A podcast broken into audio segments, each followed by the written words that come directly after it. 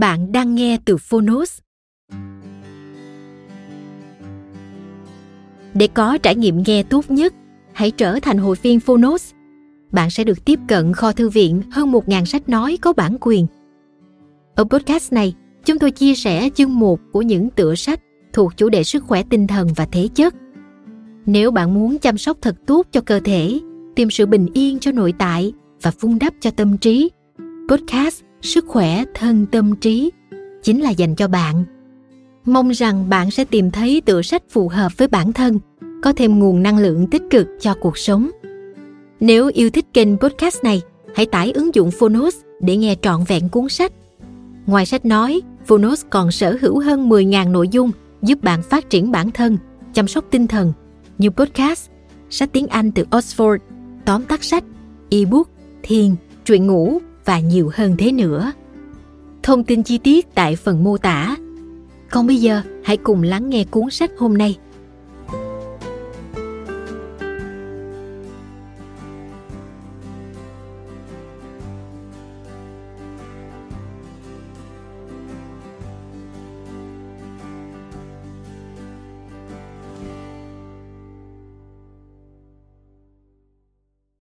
Bạn đang nghe từ Phonos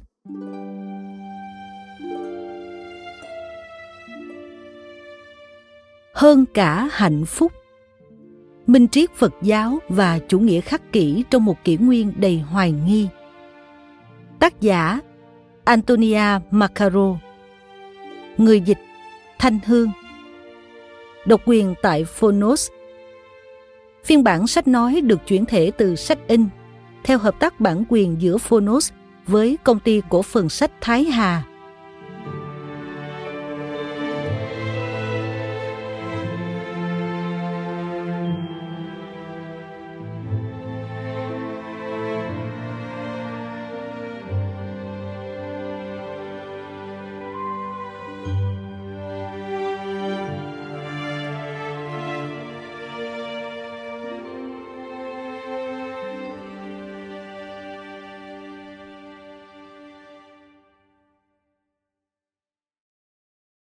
Lời mở đầu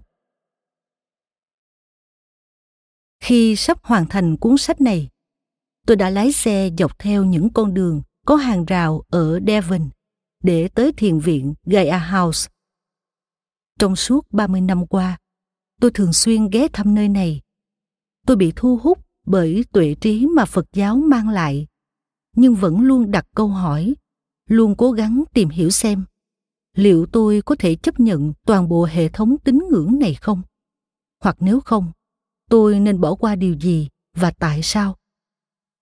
Trước khi cảm thấy mình có thể đưa ra bất kỳ câu trả lời nào, hành trình khám phá đó có rất nhiều ngã rẽ và bước ngoặt giống như con đường mà tôi đang đi qua. Mối quan hệ của tôi với chủ nghĩa khắc kỷ cũng đi theo hành trình tương tự. Tôi không phải là một phật tử và cũng chẳng phải người theo chủ nghĩa khắc kỷ. Triết gia cổ đại mà tôi cảm thấy đồng điệu nhất là một nhà tư tưởng người Hy Lạp thiên về thực tế hơn, sống vào thế kỷ thứ tư trước công nguyên. Đó chính là Aristotle, sinh năm 384, mất năm 322 trước công nguyên. Là một nhà triết học và bác học người Hy Lạp cổ đại Ông là một trong những môn sinh ưu tú của triết gia Plato, có công sáng lập trường phái triết học tiêu giao trong khuôn viên Lyceum, cũng như chủ nghĩa Aristotle rộng lớn hơn. Ông quan tâm đến đa dạng các lĩnh vực học thuật, bao gồm vật lý, sinh học, động vật học, siêu hình học, logic, luân lý, mỹ học, thơ ca, kịch nghệ, âm nhạc, vân vân. Từ vựng tri thức cũng như các vấn đề và phương pháp truy vấn suy tưởng của phương Tây ngày nay phần lớn bắt nguồn từ những di huấn của Aristotle. Triết lý của ông vì vậy có một tầm ảnh hưởng độc đáo đối với mọi dạng tri thức ở phương Tây và tiếp tục khẳng định được vị thế đáng kể trong các cuộc đàm luận triết học đương đại. Nhưng trong suốt những năm qua, tôi đã quay trở lại với đạo Phật và chủ nghĩa khắc kỷ hết lần này tới lần khác, bất chấp những khó khăn và do dự của mình.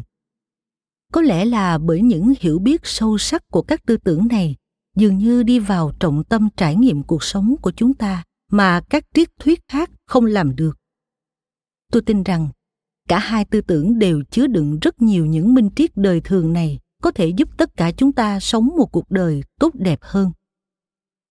Tôi biết, mình không phải là người duy nhất cảm thấy như vậy những tư tưởng này đã được chứng tỏ là nguồn cảm hứng lâu dài cho hết thế hệ này tới thế hệ khác các trường phái phật giáo khởi nguồn từ bất kỳ nơi nào giữa ấn độ và nhật bản đã vươn lên và phát triển ở phương Tây kể từ giữa thế kỷ 20. Và chủ nghĩa khắc kỷ phát triển mạnh mẽ đầu tiên ở Hy Lạp cổ đại, và sau đó là La Mã, đã trở nên phổ biến một cách đáng kinh ngạc trong những năm gần đây. Sau nhiều thế kỷ thu hút một số lượng nhỏ những tín đồ, hiện nay đã có rất nhiều cuốn sách, trang blog, các diễn đàn trực tuyến và cả một tuần lễ khắc kỷ được tổ chức hàng năm. Quan niệm về kinh doanh theo đường lối khắc kỷ cũng đã được ủng hộ trên các trang web và các ấn phẩm như tạp chí Business Insider và Forbes. Triết gia Nancy Sherman đã khám phá mối quan hệ giữa chủ nghĩa khắc kỷ và quân sự trong cuốn sách Stoic Warriors, tạm dịch các chiến binh khắc kỷ của bà.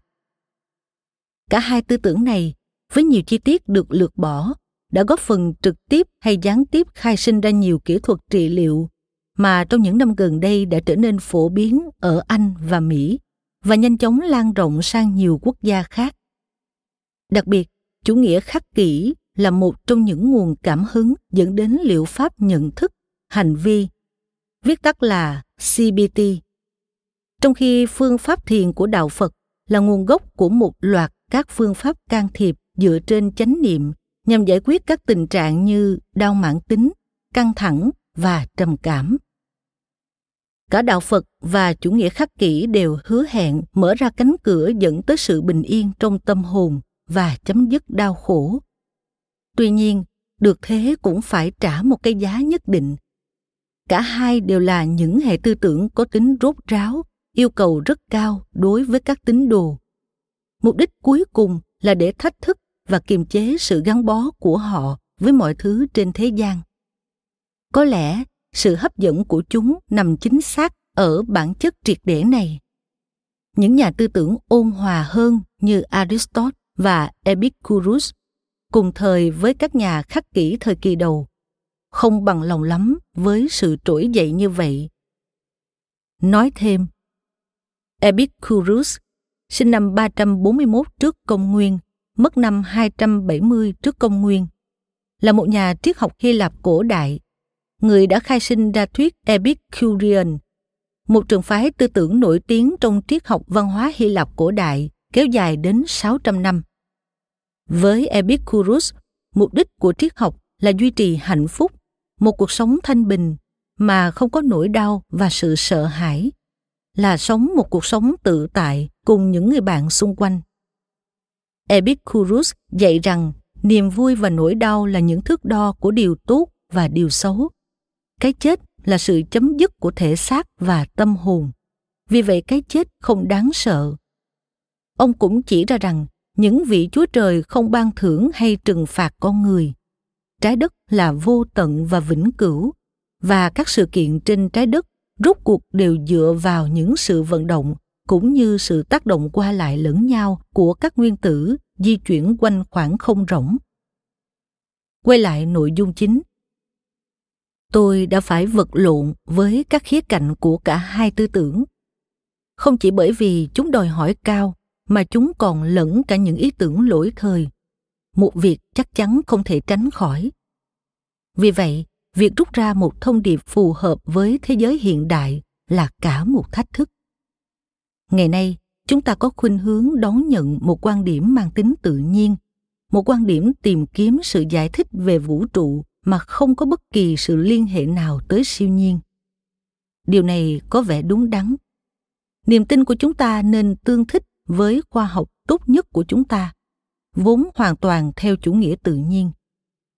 Khi chúng ta bị hấp dẫn bởi các khía cạnh của phật giáo và chủ nghĩa khắc kỷ, mà những khía cạnh ấy lại xung đột với thế giới quan theo chủ nghĩa tự nhiên này, thì ta có nguy cơ hấp thu chúng quá nhiều.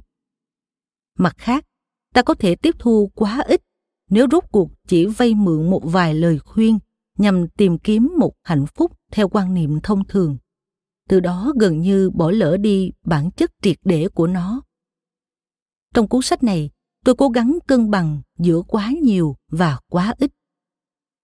Mục tiêu chính của tôi là bóc tách, khám phá những gì phù hợp với quan điểm tự nhiên, đặt nghi vấn về các quan điểm.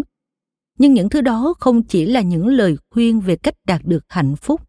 Bởi vì hạnh phúc không phải là tất cả đây là lý do tại sao tôi lại chọn tập trung vào các phần có mặt trong cả hai tư tưởng có khả năng tác động tới cách sống của chúng ta.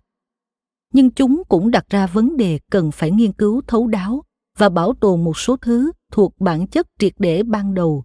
Để thách thức hơn là vỗ về các quan niệm đã được chấp nhận rộng rãi. Các quan niệm về việc chúng ta là ai và chúng ta sống để làm gì cả hai tư tưởng đều đánh giá cao việc nhìn nhận mọi thứ rõ ràng. Vì thế, bác bỏ những ý tưởng lỗi thời vốn thực ra lại chính là trung thành với tinh thần của chúng. Như seneca đã nói, các bậc tiền nhân của chúng ta đã đạt được rất nhiều thành tựu, nhưng công việc của họ vẫn chưa hoàn thành. Chúng ta nên cảm thấy thoải mái khi đặt những học thuyết không hoàn toàn phù hợp sang một bên. Nhưng xếp xó chúng không phải là cách để tỏ lòng tôn kính đối với những nhà tư tưởng sáng tạo đã định hình nên chúng.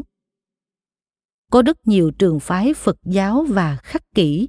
Do đó, những phiên bản mà tôi giới thiệu trong cuốn sách này là một sự tổng hợp. Tôi tập trung vào phật giáo nguyên thủy. Một phần bởi vì tôi nhận thấy tính đơn giản tương đối của nó là phù hợp nhất. Và một phần bởi vì nó có vẻ dễ so sánh với chủ nghĩa khắc kỷ hơn và tôi trích dẫn chủ yếu từ các nhà khắc kỷ La Mã. Một phần bởi vì họ thường nhấn mạnh vào vấn đề đạo đức và một phần bởi vì chỉ còn sót lại những mảnh rời rạc của các tác phẩm thời kỳ đầu. Tôi sử dụng các trích dẫn từ các nguồn cổ xưa của cả hai tư tưởng để các tác giả được cất lên tiếng nói của chính mình. Nói thêm, Phật giáo Nguyên Thủy hay còn gọi là Phật giáo sơ khai Phật giáo nguyên khởi, Phật giáo tiền bộ phái là một khái niệm học thuật để chỉ giai đoạn Phật giáo hình thành ở Ấn Độ, bắt đầu từ khi Phật Thích Ca Mâu Ni giác ngộ và truyền bá giáo pháp, cho đến thời kỳ tăng đoàn bị phân chia thành những bộ phái riêng rẽ bởi những bất đồng về giới luật. Quay lại nội dung chính. Bởi vì chúng ta hoàn toàn không biết Đức Phật thực ra đã nói gì nên bất cứ khi nào tôi nói, đức phật nói rằng, độc giả nên hiểu là tôi đang muốn nói. Người ta cho rằng đức phật đã nói. Tôi sử dụng các từ bali thay vì tiếng phạn vì đây là ngôn ngữ được sử dụng rất nhiều trong các kinh văn phật giáo sơ kỳ. Ngoại trừ kama, nghĩa là nghiệp, và nirvana, nghĩa là niết bàn, hiện là các thuật ngữ được sử dụng phổ biến trong đạo Phật có rất nhiều danh sách, chẳng hạn như Tam Quy Y, Năm Chướng Ngại, Ngũ Giới, Thất Giác Chi, Thập Ba La Mật, vân vân. Đó là chưa kể đến Tứ Diệu Đế và Bát Chánh Đạo. Chỉ một vài danh sách này được đưa vào thảo luận của tôi. Để tham khảo danh sách về các danh sách trong đạo Phật, bạn có thể truy cập trang web của Lee Brasington được đính kèm trên ứng dụng đối với các cuộc tranh luận học thuật gần đây, khuấy động tới rất nhiều chủ đề mà tôi đề cập tới. Rõ ràng là không thể đi sâu vào chúng. Với một nguồn tài liệu khổng lồ cần xử lý mà dung lượng cuốn sách không cho phép, nên tôi chỉ có thể cắt gọt một cách không thương tiếc. Và do đó, sự trình bày của tôi có tính chọn lọc cao. Tôi đã cố gắng duy trì tính đơn giản và tóm lược tinh thần, thay vì đi theo những câu chữ tôi chắc chắn không cố gắng biện biệt đạo phật hay chủ nghĩa khắc kỷ đích thực phải như thế nào. Những gì được trình bày trong cuốn sách này thuộc về quan điểm cá nhân.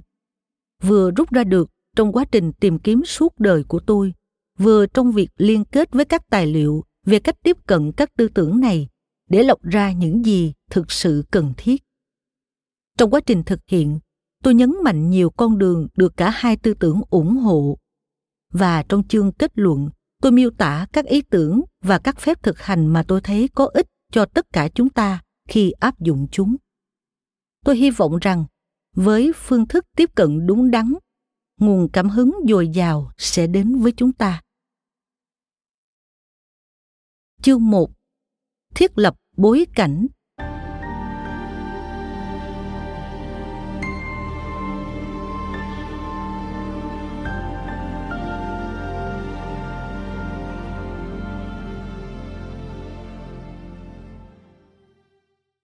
chúng ta thực sự biết những gì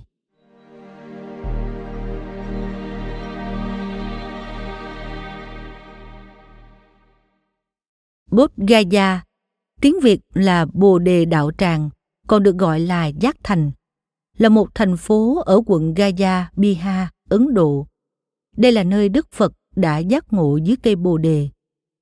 Bốt Gaya thuộc bang Bihar của Ấn Độ ngày nay là một phần náo nhiệt của thế giới. Nơi đây có nhiều ngôi đền đông đúc, ồn ào. Phật tử bốn phương hành hương đến đây để tỏ lòng tôn kính với nơi được cho là Đức Phật đã đạt giác ngộ dưới một tán cây bồ đề. Cái cây hiện tại chỉ hơn trăm tuổi, mặc dù người ta cho rằng nó có nguồn gốc từ cái cây ban đầu kia. Chúng ta không thực sự biết được. Sự thật là chúng ta không thực sự biết nhiều về câu chuyện của Đức Phật. Truyền thuyết về Đức Phật có thể được xây dựng từ cốt lõi sau. Tục danh của Đức Phật trước khi Ngài xuất gia là Tất Đạt Đa, tên tộc là Cồ Đàm. Tất Đạt Đa Cồ Đàm, tức Đức Phật tương lai, sống vào khoảng thế kỷ thứ năm trước công nguyên và mất vào khoảng năm 400 trước công nguyên. Thời gian có thể dao động trong khoảng 20 năm. Ngài có lẽ đã sống ít nhất một phần đời mình ở Đông Bắc Ấn Độ. Vào thời điểm đó, ở Ấn Độ đã hình thành một nền văn hóa lâu đời của những du sĩ và những người thoát tục. Những người đã từ bỏ vai trò xã hội thông thường và trở thành thầy tu hành khất, cống hiến đời mình cho đời sống tâm linh. Mỗi nhóm khác nhau lại có cách hiểu khác nhau về nghĩa chính xác của việc cống hiến này nhưng tự chung lại thì nó thường xoay quanh những thực hành khổ hạnh và kỹ thuật thiền định. Tất Đạt Đa Cồ Đàm đã từ bỏ cuộc sống thoải mái để theo đuổi lối sống này. Ngài tìm kiếm sự chỉ dạy từ những người thầy và những cuộc thử nghiệm không có gì khác ngoài chủ nghĩa khổ hạnh cực đoan. Nhưng rồi Ngài cũng từ bỏ. Cuối cùng, Ngài đã giác ngộ một sự chuyển hóa mạnh mẽ đã khiến ngài thành lập một nhóm tín đồ nhỏ lúc ban đầu. Và rồi ngài thuyết pháp trên khắp miền bắc ấn độ trong nhiều năm. Ngài qua đời ở tuổi già. Các văn bản theo dịch câu chuyện này với rất nhiều chi tiết. Còn có một số chi tiết kỳ ảo. Ví dụ như, đức phật tương lai hạ thế từ cung trời đâu xuất vào trong mẫu thai. Sự ra đời của ngài gắn liền với rất nhiều điềm báo chẳng hạn như, được các vị thần đón chào và xuất hiện một luồng ánh sáng mỹ diệu. Các vị thánh giả tuyên bố với cha ngài, đức vua, rằng con trai của ông có những dấu hiệu của một vĩ nhân. Họ dự đoán rằng, ngài sẽ trở thành một vị vua vĩ đại hoặc một vị phật. Ngài được nuôi dưỡng trong sự xa hoa, nhưng lại vỡ mộng với cuộc sống của mình sau một loạt các cuộc gặp gỡ với một người già một người bệnh một người chết và một thầy tu khổ hạnh. Điều này đã thúc đẩy ngài ra đi tìm kiếm tâm linh giác ngộ và giảng dạy. Mặc dù có thể chứa đựng một số yếu tố lịch sử nhất định nhưng câu chuyện về đức phật được xem là truyền thuyết hơn là tiểu sử. Cũng có một câu chuyện tương tự kể về một đệ tử của Đức Phật là Tôn giả Gia Xá, người thanh niên đầu tiên xuất gia theo Phật và trở thành vị thánh tăng thứ sáu của tăng đoàn. Tôn giả Gia Xá là con trai của một vị trưởng giả giàu có ở thành Balanai. Một đêm, Ngài thức dậy với cảm giác chán ghét cuộc sống xa hoa, phù phiếm xung quanh mình. Ngài trốn khỏi nhà và cổng thành mở ra một cách kỳ diệu cho ngài Tuy nhiên, thay vì tìm kiếm một người thầy tâm linh, Ngài đi thẳng tới gặp Đức Phật Thích Ca đang thuyết pháp ở vườn Lộc Uyển. Liệu đây có phải là một câu chuyện phổ biến vào thời bấy giờ? Có thể là một lối sống lý tưởng nào đó. Hơn thế nữa, câu chuyện về cuộc đời Đức Phật như người ta thường kể cũng được áp dụng cho tất cả những vị Phật khác được cho là tiền thân của Đức Phật Thích Ca, mà thường là rất ít. Trong một bài kinh, Đức Phật kể câu chuyện về nhiều tiền kiếp của Ngài, bắt đầu với Phật Tỳ Bà Thi từ 91 kiếp trước. Một kiếp về cơ bản là một khoảng thời gian rất dài. Tới Phật Thi Khí, Phật Tỳ Xá Phù, Phật Câu Lưu Tôn, Phật Câu Na Hàm Mâu Ni và Phật Ca Diếp và kết thúc với Đức Phật hiện tại. Những điểm tương tự và khác biệt của những vị này là ở dòng dõi xuất thân, ở gốc cây giác ngộ, vân vân. Tuổi thọ của họ trải qua vô số thời đại, giảm từ 80.000 năm vào thời của Phật Tỳ Bà Thi xuống còn 100 năm vào thời của Đức Phật Thích Ca Mâu Ni. Dù thời gian và chi tiết khác nhau, nhưng các yếu tố cơ bản là giống nhau. Tiểu sử của Phật Tỳ Bà Thi có những bước ngoặt giống hệt như của Phật Thích Ca Mâu Ni. Sự giáng thế từ cung trời đâu xuất, cuộc gặp gỡ với một người già, một người bệnh và một người chết. Quyết định từ bỏ môi trường sống thoải mái của mình để đón nhận cuộc sống tâm linh không nhà cửa, sự giác ngộ, sự thuyết pháp câu chuyện chung chung về Phật này có thể đã có từ trước khi câu chuyện đầy đủ về cuộc đời của Đức Phật Thích Ca được kể trong các kinh văn Phật giáo. Điều này dường như cho thấy rằng cuộc đời của Phật được mô tả giống như một bản lý lịch điển hình hơn là một ghi chép lịch sử. Có người cho rằng, có các chi tiết lịch sử và tiểu sử ẩn giấu trong kinh văn Phật giáo nguyên thủy. Chỉ cần chúng ta khám phá ra nó, ý tưởng ấy có sức hấp dẫn khó mà cưỡng lại nhưng nó đã bị nhiều học giả bác bỏ như là một ảo tưởng câu chuyện về đức phật chưa bao giờ được coi là lịch sử thuần túy những kinh văn này là kết quả của những truyền thuyết và huyền thoại và chúng sẽ vẫn luôn là vậy có thể gốc câu chuyện này có một người thật nhưng không thể phân biệt nổi đâu là lịch sử đâu là huyền thoại đối với những lời dạy của Đức Phật.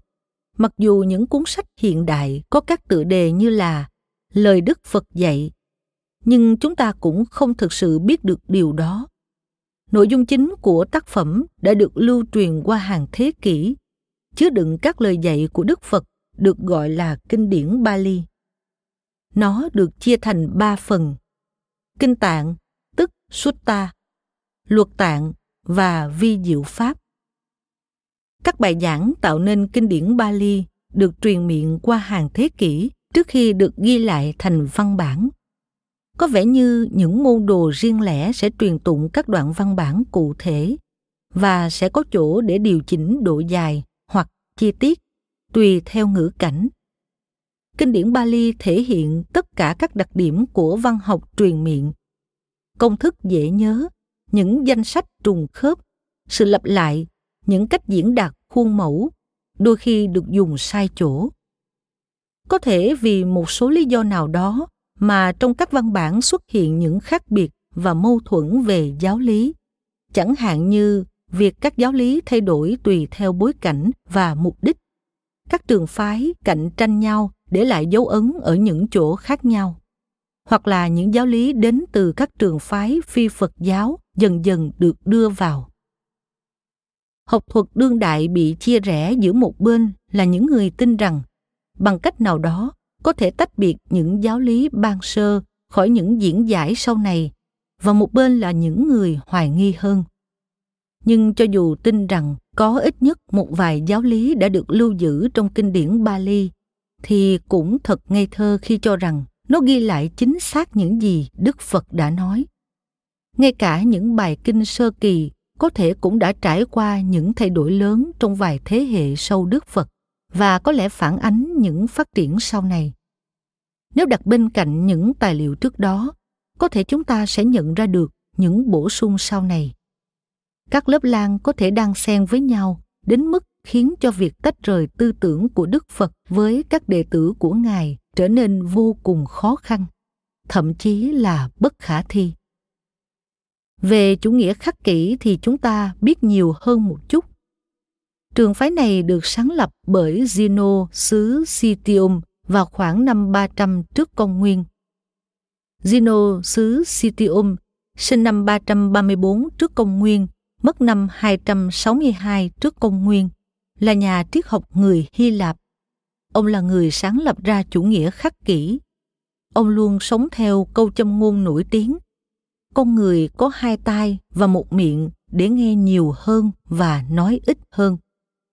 Ông chết bằng cách tự bóp cổ mình sau một lần vấp ngã mà ông cho rằng đó là điềm báo trước. Cái tên chủ nghĩa khắc kỷ xuất phát từ địa điểm tổ chức các cuộc họp của phái khắc kỷ Stoa Boyki hay dãy cột sơn ở trung tâm thành phố Athens. Nơi này hiện nay là một khu vực bỏ hoang có rào chắn bao quanh, nơi mà lũ mèo thường đi lang thang và những tòa nhà sát nhau được trang trí bởi những hình vẽ graffiti. Nhưng vào thời điểm đó, nó là một khu vực công cộng đông đúc, nơi nhiều trường phái triết học khác đang chiêu mộ học trò. Các triết gia thuộc phái khuyển nho và Epicurean đang tích cực hoạt động.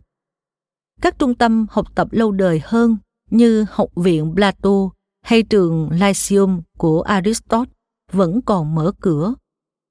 Zeno được tiếp nối bởi Clindes và sau đó là Chrysippus với tư cách là người đứng đầu phái khắc kỷ, mà Chrysippus thường được coi là nhân vật quan trọng nhất của phái khắc kỷ trong thời kỳ đầu. Việc thuyết giảng được duy trì cho tới khoảng thế kỷ thứ nhất trước công nguyên, khi trung tâm sức hút của tư tưởng này chuyển sang thành Rome lúc bấy giờ là trung tâm văn hóa chính của thế giới phương Tây. Nói thêm, chủ nghĩa khuyển nho, tức Cynicism, là học thuyết triết học Hy Lạp cổ, chủ trương sống phải giữ cái đức, thuận hợp tự nhiên. Con người là sinh vật có lý trí, có thể đạt được sung sướng bằng cách rèn luyện thân tâm, sống theo bản tính sẵn có và từ bỏ ham muốn của cải, quyền lực, tiếng tâm một người khuyển nho sống đơn giản, không có tài sản gì. Thuyết Epicurean, tức Epicureanism, do triết gia Epicurus thiết lập. Theo nghĩa hẹp, thuyết Epicurean chỉ là triết lý được răng dạy bởi Epicurus. Theo nghĩa rộng, đây là một hệ thống đạo đức học bao quát mọi quan niệm hay hình thức của cuộc sống có thể được tìm thấy trong các nguyên lý triết học của ông trong các cuộc luận chiến cổ đại và thường xuyên kể từ đó thuật ngữ này thậm chí được sử dụng theo nghĩa còn bao trùm hơn nữa và rõ ràng là sai lầm, như tương đương với chủ nghĩa khoái lạc, tức hedonism một học thuyết cho rằng khoái lạc hay hạnh phúc là cái thiện chủ yếu theo cách nói bình dân, thuyết epicurean có nghĩa là sự đắm chìm vào lạc thú, sự thoải mái và cuộc sống cao cấp với phong cách tao nhã nhất định. Glindes sinh năm 330 trước công nguyên tại Assos, mất năm 230 trước công nguyên tại Athens, là nhà triết học người Hy Lạp. Ông là người gìn giữ từng chữ của Zeno xứ Citium. Ông sống tàn tiện và kết thúc cuộc đời bằng cách nhịn ăn. Chrysippus xứ Soli sinh năm 279 trước công nguyên tại Soli, Cilicia, Thổ Nhĩ Kỳ, mất năm 206 trước công nguyên tại Athens, là nhà triết học người Hy Lạp. Ông là nhà triết học theo chủ nghĩa khắc kỷ. Chrysippus được coi là nhân vật thuộc hàng trung tâm, chỉ sau Zeno xứ Citium. Ông là người hệ thống hóa các học thuyết của chủ nghĩa khắc kỷ. Quay lại nội dung chính nhưng vẫn còn có rất nhiều điều chưa được biết đến. Các tác phẩm của các triết gia khắc kỷ Hy Lạp thời kỳ đầu hầu hết đã thất lạc. Các ý tưởng của họ chủ yếu được biết đến qua lời kể của các tác giả khác. Đó là lý do việc xây dựng lại quan điểm của họ là một nhiệm vụ không chắc chắn. đặc biệt là khi các tác giả sau này thường chống đối chủ nghĩa khắc kỷ. Mặt khác, tác phẩm của các nhà khắc kỷ La Mã, Epictetus, Seneca, Marcus Aurelius đã tồn tại qua hàng thế kỷ dưới dạng các bài viết của chính các triết gia này lẫn những ghi chép của các học trò của họ. Vào đầu thế kỷ thứ ba, trường phái khắc kỷ đã suy yếu, nhưng những nhà khắc kỷ La Mã tiếp tục ảnh hưởng tới các nhà triết học và tâm lý học với danh tiếng gần như nguyên vẹn cho tới tận ngày nay. Nói thêm, Epictetus, sinh năm 55, mất năm 135, là triết gia theo chủ nghĩa khắc kỷ Hy Lạp. Ông sinh ra là một nô lệ tại Hierapolis, Phrygia, ngày nay là Pamukkale, Thổ Nhĩ Kỳ, và sống ở Rome cho đến khi bị trục xuất. Sau đó đến sống tại Nicopolis ở phía tây bắc Hy Lạp cho đến hết đời. Những lời dạy của ông đã được học trò Arian chép ra và xuất bản hai tác phẩm Discourses và Enchiridion. Lucius Annaeus Seneca được gọi đơn giản là Seneca hay Seneca trẻ, sinh năm 4 trước công nguyên, mất năm 65, là một triết gia người La Mã thuộc trường phái triết học khắc kỷ và là chính khách, nhà biên kịch, nghệ sĩ hài đương thời. Ông từng là thầy giáo và cố vấn cho bảo chúa Nero. Ông bị ép tự tử vì bị cho là đồng lõa trong âm mưu ám sát hoàng đế Julio Claudian. Tuy nhiên, ông có thể đã được tuyên vô tội.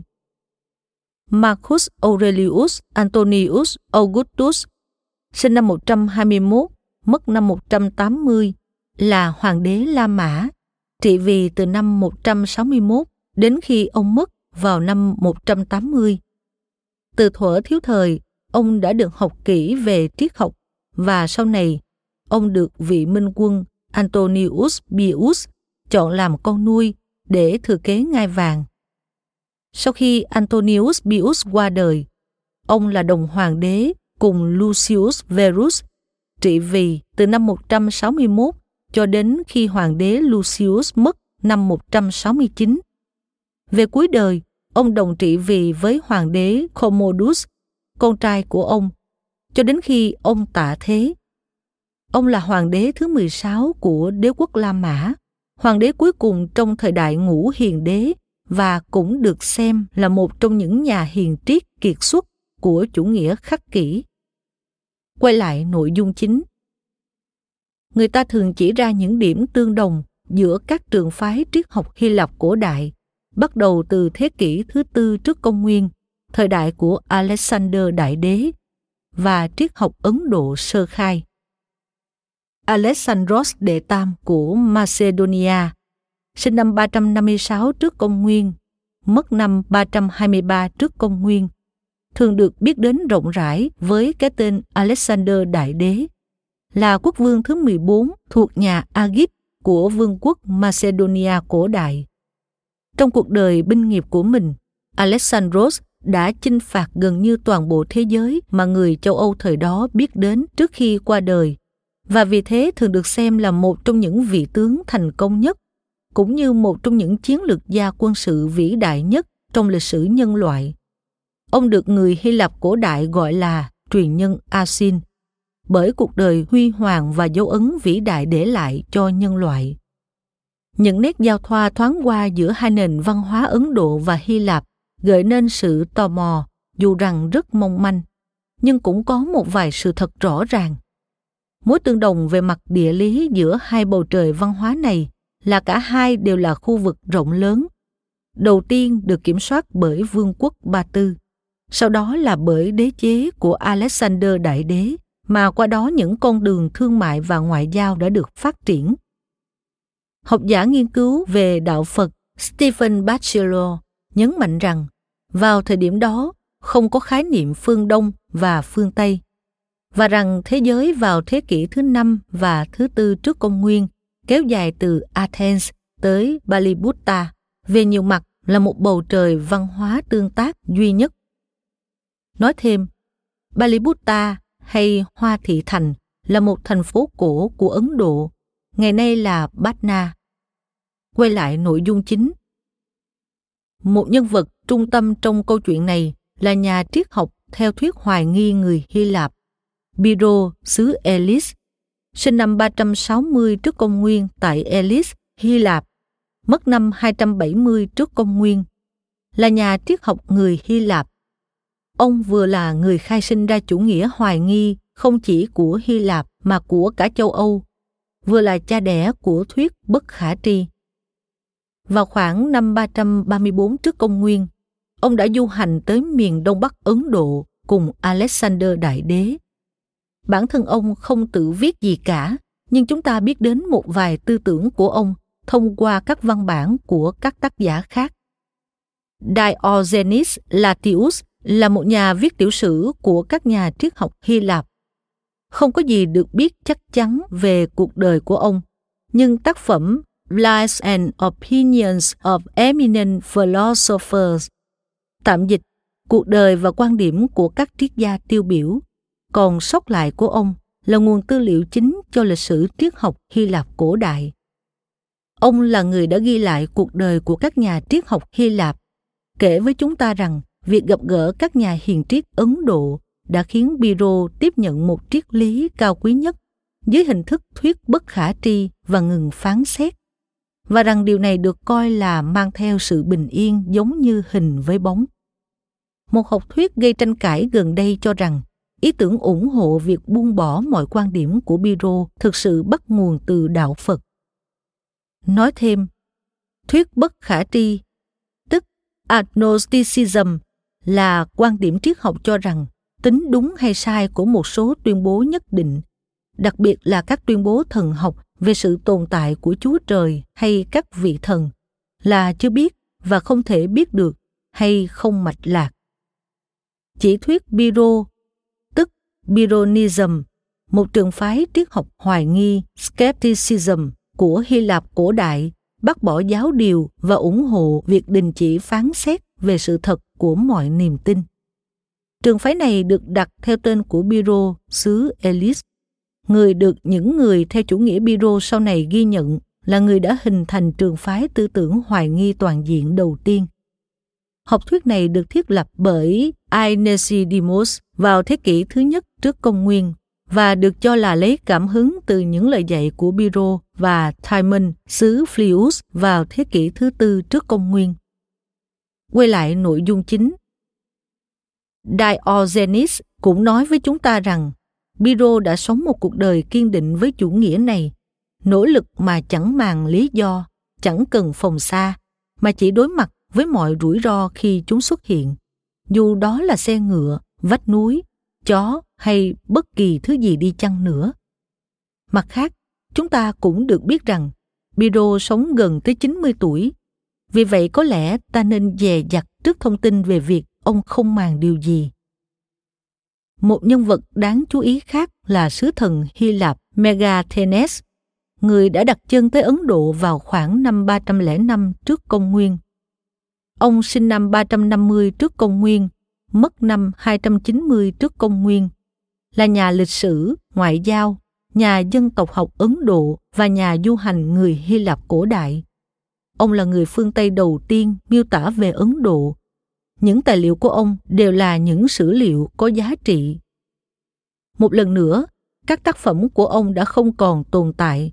Mặc dù một phần những gì ông viết đã được các tác giả lưu giữ, dường như megathenes đã đề cập đến hai giáo phái bà la môn và sa môn sa môn được chia thành những người sống trong rừng, ăn hoa quả và lá cây, và thầy thuốc sống ở các thị trấn nhưng hai thuật ngữ này dường như hợp với sự phân biệt phổ biến hơn giữa hai loại người, Bà La Môn và Sa Môn. Bà La Môn hay Brahmin là thành viên của một tầng lớp tu sĩ chuyên gìn giữ truyền thống tôn giáo bắt nguồn từ những văn bản cổ xưa của Ấn Độ, được gọi là Kinh Vệ Đà. Sa môn là những du sĩ khổ hạnh, một phạm hạnh mà Đức Phật được cho là đã tham gia lúc ban đầu chúng ta không thể chắc chắn rằng liệu triết học ấn độ ảnh hưởng trực tiếp lên triết học hy lạp hay triết học hy lạp ảnh hưởng lên triết học ấn độ? Và nếu có thì chính xác đó là gì? Nhưng đây vẫn là một vấn đề thú vị, nhấn mạnh sự tương đồng nổi bật giữa đạo phật và chủ nghĩa khắc kỷ. Đạo phật và chủ nghĩa khắc kỷ có phải là tôn giáo không?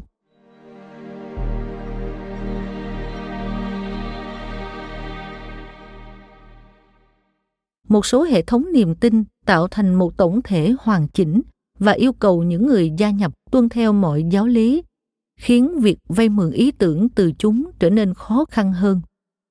Điều này đặc biệt đúng đối với tôn giáo. Đạo phật thường được xem như một tôn giáo, mặc dù người ta vẫn thường tranh cãi về điều này. Và chủ nghĩa khắc kỷ thường được xem như là một triết thuyết, mặc dù nó có một vài điểm tương đồng với các tôn giáo cả hai đều không hoàn toàn phù hợp với khuôn mẫu hiện tại của chúng ta về tôn giáo. Nhưng xét cho cùng, tất cả đều phụ thuộc vào việc chúng ta định nghĩa tôn giáo như thế nào. Thật khó để đưa ra một định nghĩa về tôn giáo. Có lẽ không định nghĩa nào nắm bắt được mọi thứ được coi là tôn giáo vào lúc này hay lúc khác. Và nếu không cẩn thận, chúng ta có thể tiến đến một định nghĩa quá rộng và sẽ đưa vào đó tất cả những thứ phi tôn giáo ví dụ theo nhà tâm lý học william james đời sống của tôn giáo bao gồm niềm tin cho rằng có một trật tự vô hình và rằng lợi ích tối cao của chúng ta nằm ở việc điều chỉnh bản thân một cách hài hòa theo đó. Nói thêm, William James sinh năm 1842, mất năm 1910, là một nhà tâm lý học và triết học tiên phong người Mỹ. Ông đã viết những cuốn sách có tầm ảnh hưởng về khoa học tâm lý, tâm lý học giáo dục, tâm lý học trải nghiệm tôn giáo, chủ nghĩa thần bí cũng như triết học về chủ nghĩa thực dụng. Quay lại nội dung chính. Định nghĩa của James thiên về khía cạnh bao quát. Nếu chúng ta chấp nhận nó, thì cả đạo Phật và chủ nghĩa khắc kỷ đều đủ tiêu chuẩn để được xem là tôn giáo. Cho dù chúng ta có quan niệm về tôn giáo một cách tự do hay không, kiểu định nghĩa này sẽ hướng đến thực tế rằng có lẽ tốt nhất không nên xem những tín ngưỡng này chỉ đơn giản là những phương thức tự hoàn thiện bản thân. Bởi vì chúng dựa trên những ý tưởng phức tạp về bản chất và cấu trúc của thực tại tối hậu. Điều vẫn được biết đến như là siêu hình học. Khi đưa tâm thức lên tầng tâm linh. Người ta có thể tiếp xúc thấy và sống được thực tại tối hậu hay thực tại tuyệt đối. Tức ultimate reality. Đức Phật là vị Phật đạt đến thực tại tối hậu toàn giác, tức giác ngộ viên mãn. Siêu hình học, tức metaphysics, bắt nguồn từ tiếng Hy Lạp, ám chỉ những tác phẩm của Aristotle đằng sau những tác phẩm nghiên cứu vật chất của ông thời cổ đại, là một nhánh triết học quan tâm đến việc giải thích bản chất của thế giới, là cái đằng sau các hình thái vật chất cũng như biểu hiện của chúng, được gọi là hiện tượng, là căn nguyên tối hậu và là những nguyên lý đầu tiên và phổ quát nhất của thực tại. Điều này có thể không được nói rõ trong những cuốn sách phổ biến những cuốn sách đó thường lặng lẽ kiểm duyệt những gì khó chấp nhận như thể chúng chưa từng tồn tại một sự thật mà ai cũng biết là đức phật tuyên bố chống lại siêu hình học vì ngài chủ yếu quan tâm đến thực tiễn trong một bài kinh, tôn giả Malunkia Buddha bắt đầu nghiền ngẫm về việc Đức Phật đã bỏ qua một số vấn đề. Chẳng hạn như liệu thế giới này có phải là thường hằng, là vô biên hay không? Mối quan hệ giữa thể xác và linh hồn. Điều gì xảy ra sau khi chết? Vì thế Ngài quyết định tới gặp Đức Phật để làm rõ. Nếu Đức Phật từ chối trả lời, Ngài sẽ hoàn tục Đức Phật khiển trách vị tôn giả, đưa ra sự ví von nổi tiếng về mũi tên. Này Malunkia Buddha, ví như một người bị mũi tên bắn vào. Mũi tên đó bị tẩm độc rất dày. Bạn bè và đồng đội của anh ta, gia đình và họ hàng của anh ta mời thầy thuốc đến săn sóc. Và người đó nói, tôi sẽ không rút mũi tên ra chừng nào tôi còn chưa biết được kẻ bắn mũi tên vào tôi là một người bà la môn người thống trị thương nhân hay người hầu hay chừng nào tôi còn chưa biết được người bắn tôi tên là gì tộc tánh là gì là người cao, thấp hay trung bình, là da đen, da sẫm hay da vàng, là người thuộc làng nào, thị trấn nào hay thành phố nào? Anh ta tiếp tục với giọng điệu tương tự về việc đó là loại cung và dây cung nào, đầu mũi tên như thế nào, vân vân. Đức phật giải thích rằng đời sống tâm linh không liên quan tới việc giải quyết tất cả những câu hỏi liên quan đến bản chất tuyệt đối của thực tại.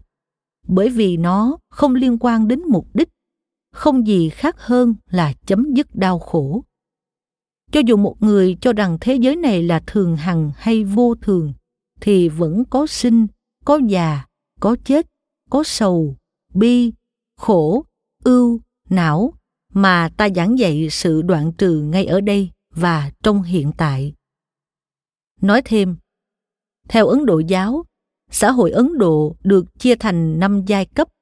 Bà la môn, sắc đế lị, vệ xá, thủ đà la và chiên đà la. Trong đó bà la môn gồm những giáo sĩ, tu sĩ, triết gia, học giả. Các vị lãnh đạo tôn giáo là những lãnh tụ tinh thần. Ấn độ giáo coi họ là đẳng cấp cao nhất được sinh ra từ miệng của brahma, thay ông cầm cương lãnh đạo tinh thần dân tộc. Sắc đế lị là hàng vua chúa quý tộc, quan lại võ tướng.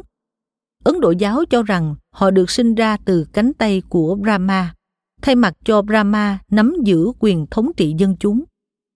Vệ xá là những người bình dân, thương gia, nông dân. Ấn độ giáo cho rằng họ được sinh ra từ bắp vế của brahma đảm đương kinh tế trong nước. Thủ đà la là hàng tiện dân. Ấn độ giáo cho rằng họ được sinh ra từ gót chân brahma, phải thủ phận và phục vụ các giai cấp trên. Cuối cùng là chiên đà la, giai cấp người cùng khổ. Ấn độ giáo coi họ là đẳng cấp hạ tiện nhất, phải làm những nghề hạ tiện nhất. Gánh phân, dọn nhà vệ sinh, giết mổ gia súc bị coi như sống ngoài lề xã hội, bị đối xử như súc vật, không được chạm tay vào người thuộc đẳng cấp khác, không được dẫm lên cái bóng của những người thuộc đẳng cấp cao như bà la môn, sắc đế lị. Quay lại nội dung chính. Trong một bài kinh khác, đức phật kể câu chuyện một vị tỳ kheo muốn biết bốn đại chủng gồm đất, nước, lửa, gió đi đâu sau khi biến diệt hoàn toàn vị này có thể tiếp cận các cõi trời trong thiền định. Ông đã đặt câu hỏi tương tự cho các vị thần với thứ bậc ngày càng tăng. Họ không biết câu trả lời. Cuối cùng, vị tỳ kheo này khẩn cầu tới vị thần toàn chứng, toàn năng brahma. Nhưng thật hài hước và kỳ lạ. Vị thần vĩ đại đã dắt vị tỳ kheo ra ngoài và thú nhận rằng ngay cả ngài cũng không có đáp án brahma, hán việt là phạm thiên, được gọi là đấng sáng tạo trong trimurti. Ba vị thần tối cao, bao gồm cả vishnu và shiva. Ông còn được gọi là Swambu và gắn liền với sự sáng tạo, tri thức và kinh vệ đà. Brahma được nhắc đến nhiều trong các truyền thuyết về sự sáng tạo, mặc dù có nhiều phiên bản khác nhau. Cùng với các thần hindu khác brahma đôi khi được xem như một hình thức của đại ngã vô hình tức niguna thực tại siêu hình cuối cùng trong ấn độ giáo vedanta không quan tâm đến siêu hình học bao nhiêu đức phật miễn cưỡng nói về các nguyên tắc hoặc sức mạnh siêu nhiên bấy nhiêu chẳng hạn trong cùng bài kinh, Đức Phật phải ứng phó với cư sĩ Kevada. Người này thúc giục Ngài chỉ giáo cho một số tỳ kheo thị hiện thượng nhân Pháp và phép thần thông biến hóa để gây ấn tượng trước dân chúng. Đức Phật trả lời rằng đó không phải là Pháp của Ngài. Khi Kevada cố nài, Đức Phật tiếp tục nói rằng dù Ngài cho phép phép màu của sức mạnh tâm linh và thần giao cách cảm Ngài biết rằng nếu biểu diễn thì chúng sẽ bị xem nhầm là bùa phép. Và do đó, ta không thích, không chấp nhận và ghê sợ chúng. Nhưng bất chấp sự gìn giữ của Đức Phật, các hiện tượng siêu nhiên vẫn tràn ngập trong các văn bản. Vũ trụ của phật giáo có rất nhiều vị thần. Đức phật và các đệ tử của mình sống giữa và tương tác với tiên quỷ yêu ma nữ thần rồng thiên thần cũng như các vị thần khác nhau. Theo học giả phật giáo gedin đức phật và các đệ tử của ngài tin vào các chúng sinh trên cõi đời. Và trong khi đức phật rõ ràng không thích những màn trình diễn phô trương, thì rất nhiều bài kinh đã nêu ra những khả năng siêu nhiên có thể đạt được thông qua các trạng thái thiền định. Ngoài những năng lực như đọc tâm trí và nhớ lại tiền kiếp, cuộc sống khổ hạnh còn mang lại những thành quả sau. Vị ấy, tức tỳ kheo một thân hiện ra nhiều thân. Nhiều thân hiện ra một thân. Hiện hình, biến hình. Đi ngang qua vách, qua tường, qua núi, như đi ngang hư không. Độn thổ trồi lên, ngang qua đất liền, như ở trong nước. Đi trên nước không chìm như đi trên đất liền. Ngồi kiết già đi trên hư không như con chim. Với bàn tay chạm và rờ mặt trời và mặt trăng vị ấy có thể tự thân bay tới cõi phạm thiên. Theo bản dịch, kinh sa môn quả của hòa thượng thích minh châu. Nhiều ý kiến phản đối rằng, tất cả những thứ siêu nhiên đó sau này đã được bổ sung vào thông điệp đơn giản và thuần khiết ban đầu. Có lẽ vì một số lời tuyên bố của đức phật, đạo phật, từ một triết lý thực tế đã được phát triển thành một hệ tư tưởng học thuật tù động với các nhân vật siêu nhiên và sự nở rộ của các yếu tố siêu hình. Nhưng đó có lẽ chỉ là cách nghĩ chủ quan, duy ý chí. Một tỳ kheo tu hành theo lối khổ hạnh vào thời của đức phật có thể đã tin vào nhiều điều mà chúng ta thấy không thể tin được. Cái siêu nhiên đã được dệt chặt chẽ vào trong tấm vải phật giáo. Chúng ta có thể tạo ra một đạo phật riêng biệt bằng cách lựa chọn những kinh văn phù hợp với chúng ta và loại bỏ những điều mâu thuẫn. Nhưng như thế sẽ đúc nặng ra một đạo phật theo sự mường tượng của chúng ta. Các khía cạnh siêu nhiên và tự nhiên của giáo lý phật giáo gắn bó với nhau một cách sâu sắc.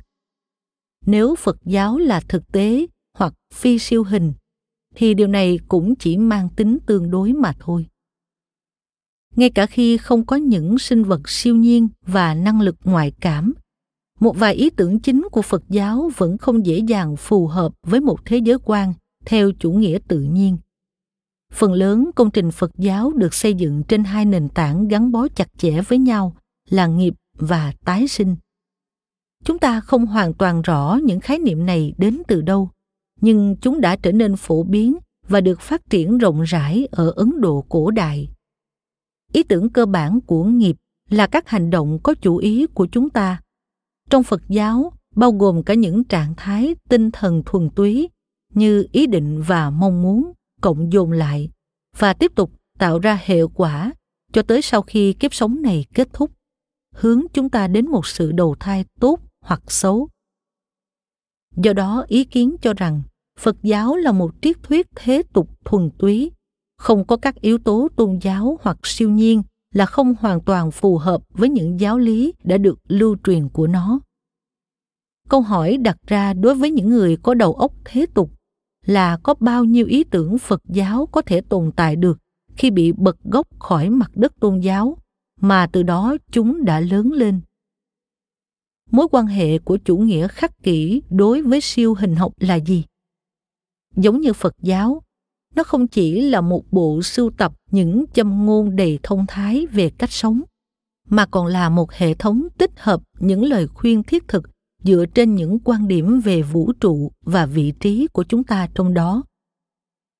Theo Diogenes latius đối với chủ nghĩa khắc kỷ, Thượng Đế là một sinh vật sống, bất tử, lý trí, hoàn hảo hoặc thông minh trong hạnh phúc, không chấp nhận điều gì xấu xa, chăm sóc quan phòng thế giới này và tất cả những gì có trong đó. Nhưng người không ở trong hình thù con người. Người kiến tạo vũ trụ và do đó là cha của vạn vật. thượng đế trong chủ nghĩa khắc kỷ rất khó xác định chúng ta sẽ không đi sâu vào quá nhiều chi tiết ở giai đoạn này nhưng theo các nhà khắc kỷ thì vũ trụ được sắp đặt quan phòng bởi một nguyên tắc hợp lý thiên liêng, bao trùm vạn vật đó là điều mà họ gọi là thượng đế hay thần zeus, và đôi khi thậm chí còn gọi ở số nhiều là các vị thần zeus còn gọi là thần sấm sét, là thần trị vì các vị thần và là thần của bầu trời cũng như sấm và sét trong thần thoại Hy Lạp. Các nhà khắc kỷ thường đồng nhất vũ trụ và thượng đế với thần Zeus với tư cách là người cai trị và duy trì, đồng thời là định luật của vũ trụ. Thượng đế của khắc kỷ không phải là một thực thể toàn trí siêu việt đứng bên ngoài tự nhiên, mà đúng hơn nó là nội tại, yếu tố thần thánh hòa nhập trong chính tự nhiên. Tâm trí của chúng ta là những mảnh ghép của nguyên tắc này.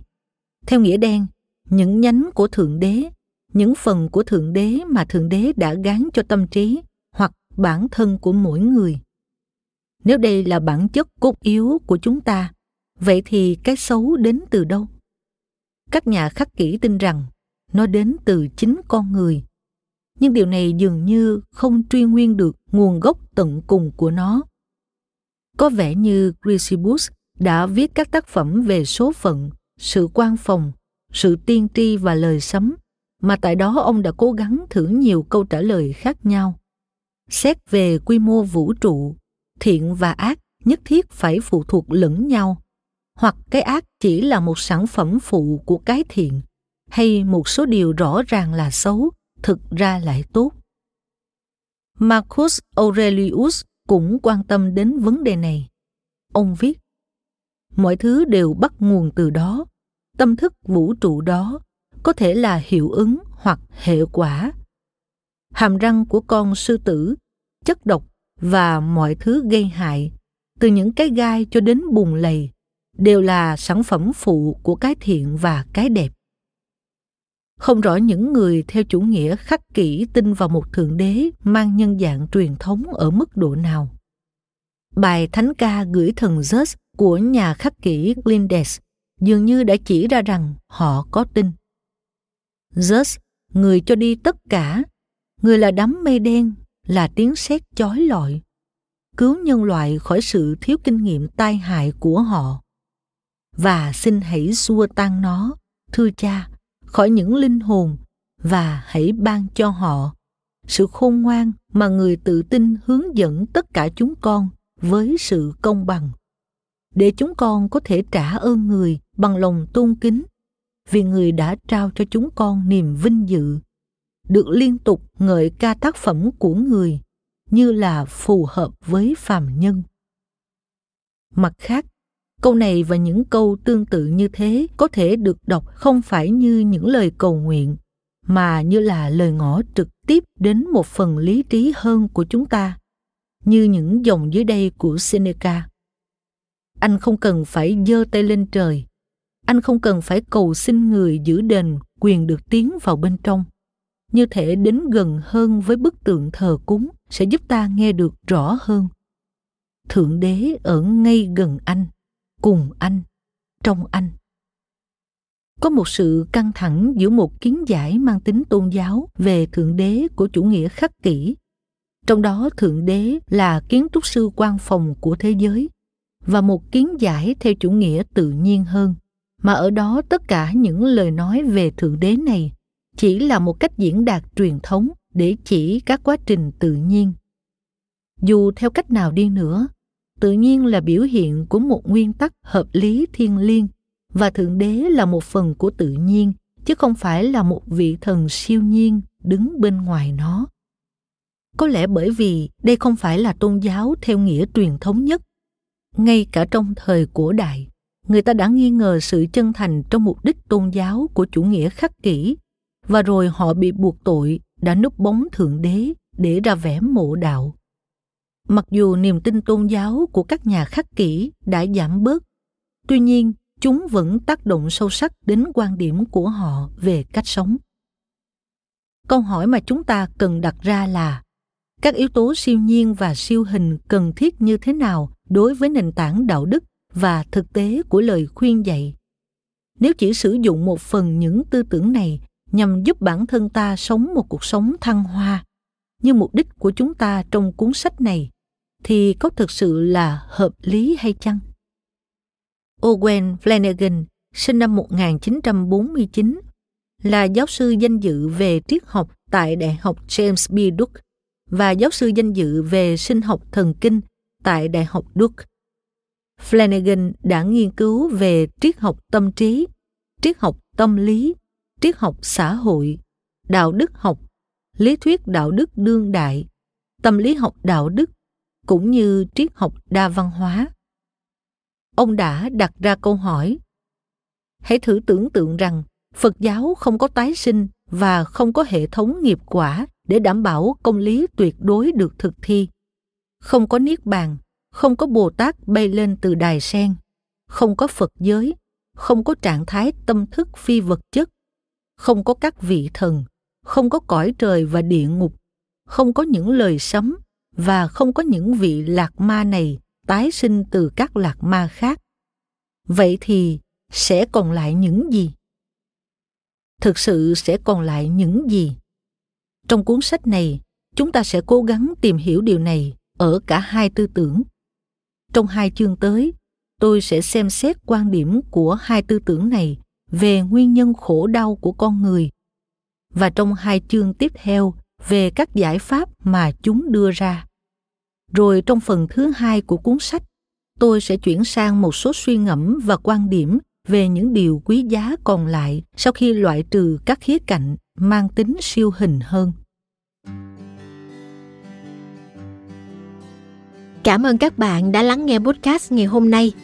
Podcast này được sản xuất bởi Phonos, ứng dụng sách nói và phát triển bản thân dành cho người Việt.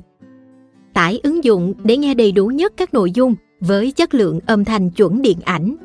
Hẹn gặp lại ở những tập tiếp theo.